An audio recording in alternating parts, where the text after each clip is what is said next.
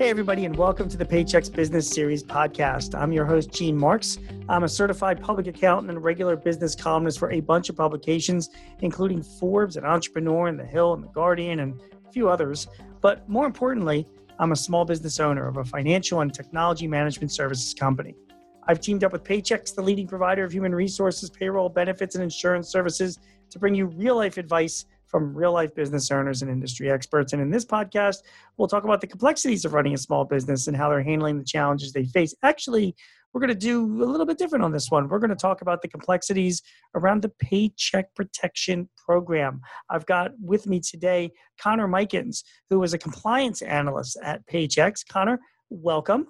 Thanks, Gene. Glad to be here. Glad to have you on as well. Um, I, I, have a bunch of questions for you, but I thought that really will throw things out. Today, we're recording this on a Monday. The previous Friday, the president signed into law the uh, PPP Flexibility Act, and um, it has a lot of wide reaching impacts on a lot of business owners. So, your job is compliance. I know you're, you're knee deep into this. So, tell us, Connor, give me, give, give me some of the thoughts on your on this act. Let's start. I'll prompt you with a few one of the things, one of the major things it does is it extends uh, the forgiveness period.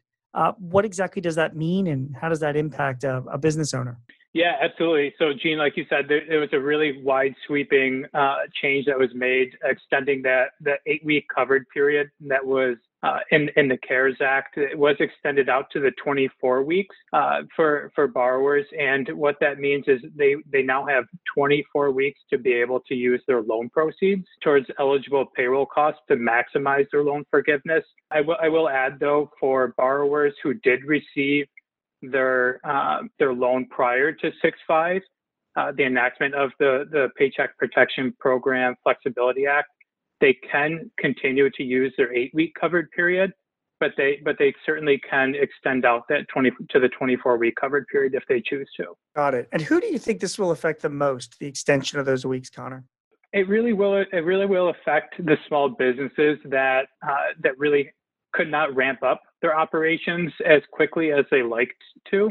And I, I really think by the extension of the covered period, it really shows that uh, this pandemic lasted a lot longer than what everyone anticipated. So, uh, specific industries I could see probably uh, uh like the restaurant industry or any service, really service driven industries that have the the face to face contact. I, I really think that this will benefit them a lot.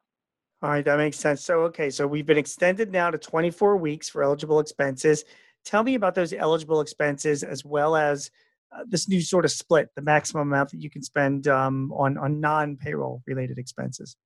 Yeah, absolutely. So the uh, in the CARES Act, it, it was originally 75% of your loan proceeds must be used towards payroll costs.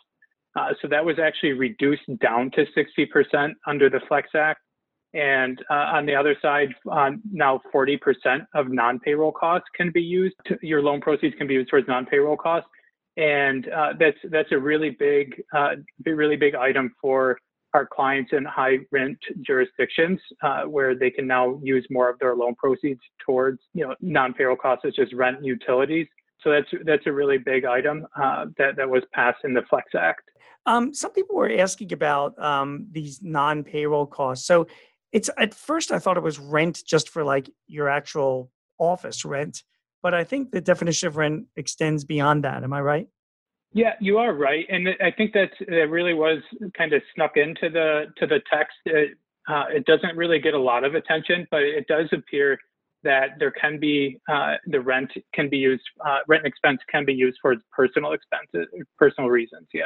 Right, and like, and also for things like you know personal property, maybe car leases or uh, you know, forklift or something like that. And then um, utilities expense as well. I mean, what falls under that? I mean, is it is considered to be utilities?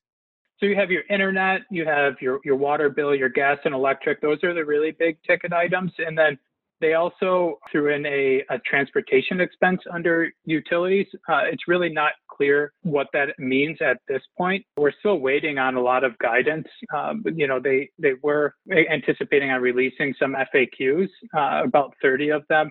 But with uh, the Flex Act passing, the, there has been a slight delay in that. So we are still waiting on uh, some additional guidance. you know, it's it's funny you bring that up about we're waiting and there's still there's still lots of questions. But now with with the forgiveness period being extended for six months now, and you really don't even have to. You've got ten months after that to apply for forgiveness. You know, I mean, I guess business owners shouldn't be really panicking about all this right now, right? They, uh, what are your thoughts on that? Yeah, so so there's there's definitely time, and I think that's one thing that really sticks out to me with uh, the Flex Act or the the PPP Flex Act is that this really does uh, allow for more time for our for our clients and for borrowers who did receive uh, the PPP loan. Right, that's exactly what I think. It's just it, it definitely definitely makes things more flexible. Um, okay, headcount is the next one. Tell me about the changes there. Yep, absolutely. So um, there was a uh, headcount reduction exemption, or a few of them actually, that, that were added to this uh, in the Flex Act. So um, the, the FTE reduction exemption, it provides that uh, loan forgiveness will not be impacted if the FTE reduction uh, was due to an inability uh, to rehire individuals who were employees of the eligible recipient right. on February 15th. They're able to hire similar, similarly qualified employees for unfilled positions uh, on or before December 31st. And also, which which I think is really important, uh, is that it, and having employees, um, you know, return to the same level of business business activity as before February 15th, due to compliance with requirements established or guidance issued related to COVID-19. So that that last uh, item, that's a really big one uh, because a lot of businesses, like we touched on earlier, they were not able to open because of the compliance restrictions or you know guidance issued by the CDC. So this one really gives them that exemption and um, will will help increase their their loan forgiveness amount. Yeah, that really will. And again, um, my understanding is that even if you can't restore your full headcount by December 31st, I mean, you can still get some forgiveness, correct? Yes. Yep. That is correct.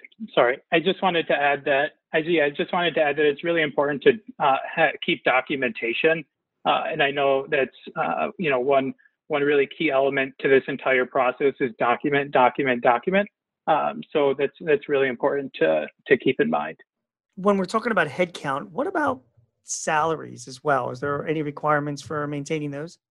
Yep, absolutely. Yeah, so there is a requirement to maintain salaries. In order to maximize loan forgiveness, borrowers they will have to maintain uh, salaries to the to the pre-COVID period, and any drop in salaries that exceeds 25% of the comparative period, that will reduce the amount of the the loan forgiveness. So, but again, now with the PPP Flexibility Act, that does extend out a provides a safe harbor extending out to 1231. Yeah, you mentioned earlier about you know maintaining the right documentation. Um, can you give us an idea of what kind of documentation we would be uh, we should be making sure that we keep in good order for when it becomes time to apply for forgiveness?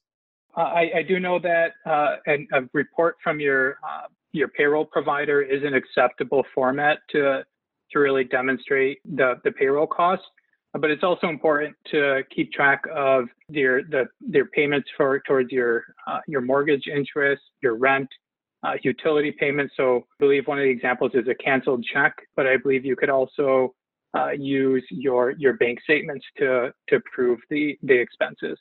So Connor, so all right, we've talked about getting forgiveness. There's clearly, um, you know, you've got 24 weeks to do this. You've got your payroll and non-payroll expenses. Now there's a you can have as, as much as 40% of non-payroll expenses account for forgiveness. Uh, you know, you do need to restore your headcount, but what if you don't get forgiveness for all? What what what happens to the amount of the loan that is not forgiven? So that's that was one other piece of the the PPP Flex Act that was uh, that was just passed on the on June 5th is that the uh, maturity period it does extend out to five years. Now borrowers who did receive their loan before uh, the enactment date, they would have to go back to their lender and come to terms and agree on the extension of maturity date. But anyone, any borrower that does receive the loan after 6-5 will by default have a maturity date of five years. Yeah, that interest rate is like 1%, right? Yep, yeah, that's right. It's yeah, it's a really low interest rate. That's great stuff. So okay, so finally, um, people have asked me about sort of payroll tax deferrals. Um, what do we mean when when the new bill says that you can still defer your payroll taxes, but but still also participate in the PPP program? Yeah, so so prior to the enactment of the, the PPP Flex Act, borrowers they could uh, they could defer their taxes, the uh, the Social Security portion, the employer portion, up until that the loan was forgiven. The IRS clarified that back a while ago, but now borrowers they can they can qualify for the deferral of the employer share uh, regardless of the loan forgiveness.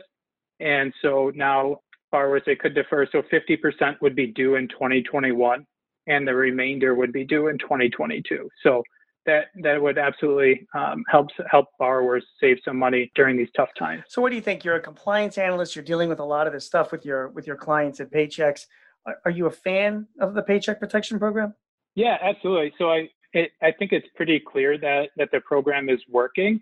It did, you know, it, it's moving very quickly and a lot has changed since uh, the application process opened on April 3rd. So it is working. You know, the job numbers they were released last Friday. It was not anticipated that there was going to be a, job increase.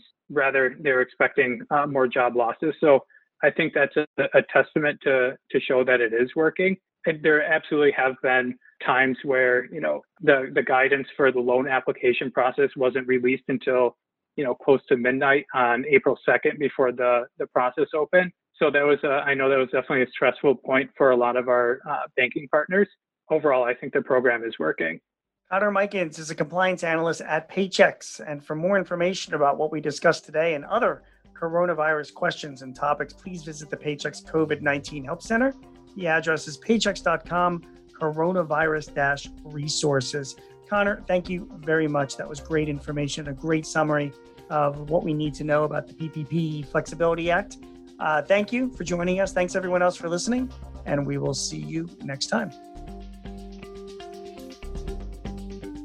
This podcast is property of Paychex Inc., 2020, all rights reserved.